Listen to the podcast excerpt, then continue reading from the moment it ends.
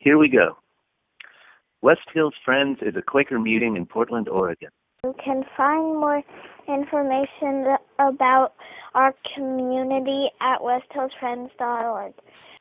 As a Quaker community, we encourage everyone to share from their hearts, especially as it pertains to God's leading in their lives. These words are shared into a community that values the opportunity to respond and dialogue about what is said. The responses and dialogue are not included in this recording. The views expressed in this content are solely those of the original contributor and do not necessarily speak for the entire West Hills Friends community. Thank you for listening. Have a wonderful day. Thank you for listening. Have a wonderful day. Scripture reading today comes from the Gospel of Matthew.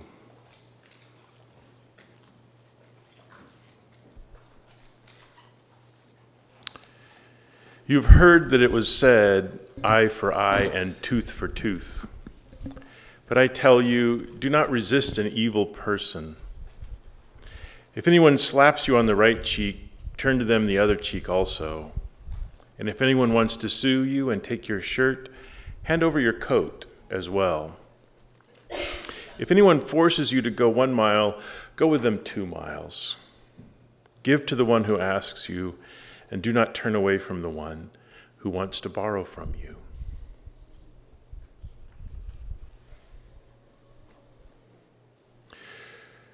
We tend to believe that those who've been harmed are entitled to some retaliation. You've heard it said, eye for eye and tooth for tooth. This idea is ancient. Nearly 4,000 years ago, the king of Babylon wrote these words on a column of basalt.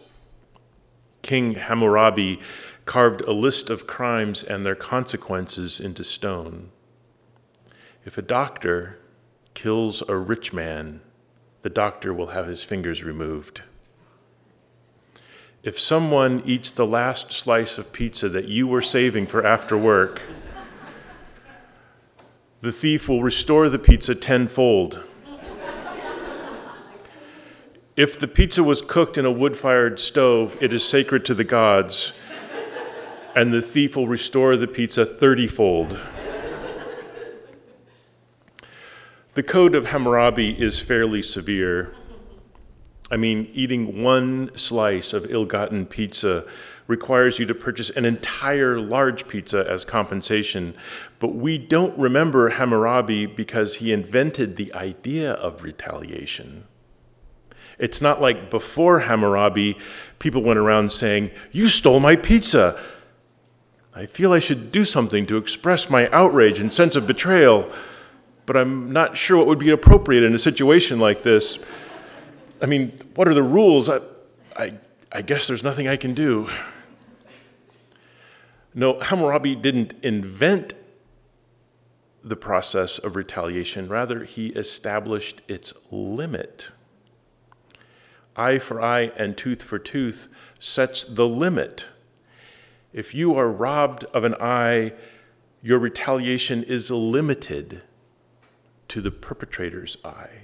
If you are robbed of a tooth, your retaliation is limited to the perpetrator's tooth. The people of Israel incorporated these ideas into their own set of divinely sanctioned laws. This is a quote from the book of Exodus. If people are fighting and hit a pregnant woman and she gives birth prematurely, but there is no serious injury, the offender must be fined whatever the woman's husband demands and the court allows. But if there is serious injury, you are to take life for life, eye for eye, tooth for tooth, hand for hand, foot for foot, burn for burn, wound for wound, bruise for bruise. Strangely, the book of Exodus is silent on the topic of misappropriated pizza. Or maybe it's not so strange. After all, the woman is left silent. Her husband demands and the court allows, but her voice isn't heard. Despite these shortcomings, there are plenty of Christians who long to see biblical laws carved into stone. In particular, they want to see the Ten Commandments mounted in every courthouse. Don't you think that carving laws into stone sounds more like Hammurabi than Jesus? So, why are Christians, of all people, so enthusiastic about installing a display of the Ten Commandments? There are probably a, a, bunch of different reasons, but let's remember this one ancient idea. Those who are harmed are entitled to retaliation. Posting the Ten Commandments in a courthouse is a way to remind everyone if you break God's law, then you face God's wrath. Ultimately, I think this impulse is about punishment and the threat of punishment. Feeling depressed by the political climate in 2005, Kurt Vonnegut wrote For some reason, the most vocal Christians among us never mention the Beatitudes, but often, with tears in their eyes, they demand that the Ten Commandments be posted in every public building. It's a good observation. Why don't we Christians have a reputation for inscribing, Blessed are the merciful, in every courtroom? Why don't we hold a rally to demand the words, Blessed are the meek, be mounted above the White House?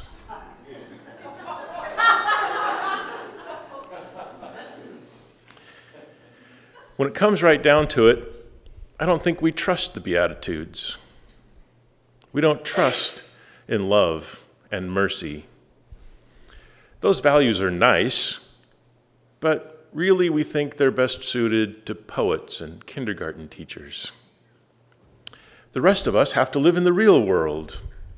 In the real world, we need something more robust than love. And so we place our trust in punishment. That's really where we place our hope. We've decided to punish our way to a better future. Many of our Christian neighbors support the American cult of punishment. Do you think it's a coincidence that we Americans have the world's largest incarceration rate and spend the most on the military? Of course not. In our culture, we believe in punishment and the threat of punishment. For 16 years now, we've been punishing terrorists. Now we've decided to punish the refugees. We've pushed them to the back of the line. We punish immigrants. We punish drug users. We punish unwed mothers and children who can't sit still. We punish the sick. The disciples asked Jesus, Rabbi, who sinned, this man or his parents, that he was born blind? We are so in love with the idea of punishment that we blame people for their suffering. If you're suffering, it must be the punishment you deserve. We talk like the friends of Job, who said things like, Consider now, who being innocent has ever perished? Where were the upright ever destroyed? We should know better. Jesus told his disciples, Neither this man nor his parents sinned. At the end of Job's story, God confronts the people who, sm- who spoke in sp- smug platitudes I am angry with you because you have not spoken the truth about me. We should know better than to trust the cult of punishment.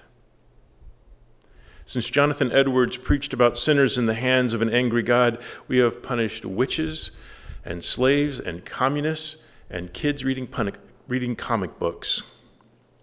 We have devoted ourselves to punishment. If punishment was the path to happiness, we should be the happiest people on earth. But we keep finding someone else who needs to be punished. We just find another reason to retaliate.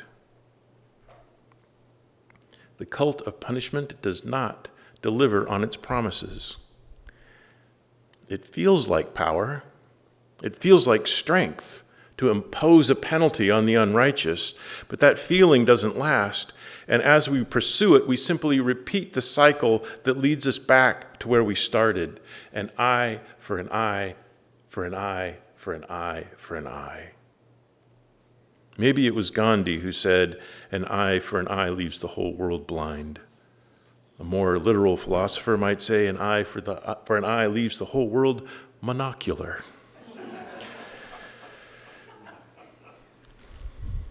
Throughout the Sermon on the Mount, Jesus advocates for something deeper than conventional morality. He says, You have heard it said. You have heard it said, eye for eye and truth for truth. And to all the people who nod and reach for their blood soaked instruments of acceptable retaliation, Jesus continues, But I tell you, do not resist an evil person. How is that supposed to work? Turn the other cheek? Walk an extra mile? Give to anyone who asks of you? That is a really bad plan. Because bullies are good at being bullies. They don't care which cheek you aim at in their direction.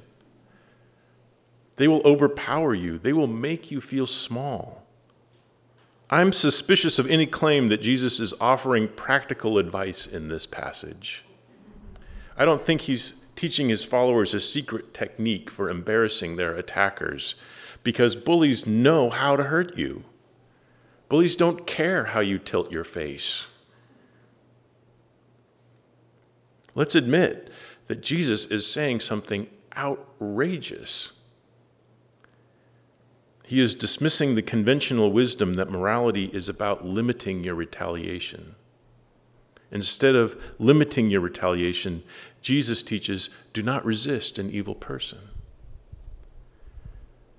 There is no way to make that comfortable or fair. There's no way to make it workable. So, what is going on here? I think Jesus is calling us away from the cult of punishment. There's nothing comfortable about that.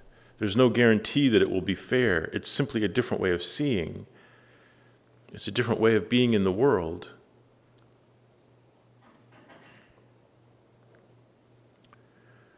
Who are the people you would like to see punished? Now, what would it look like if those same people were healed. I don't mean mad scientist healing. I don't mean stop struggling, this is for your own good kind of healing. I mean, what would it look like if the people you want to punish received deep and compassionate healing?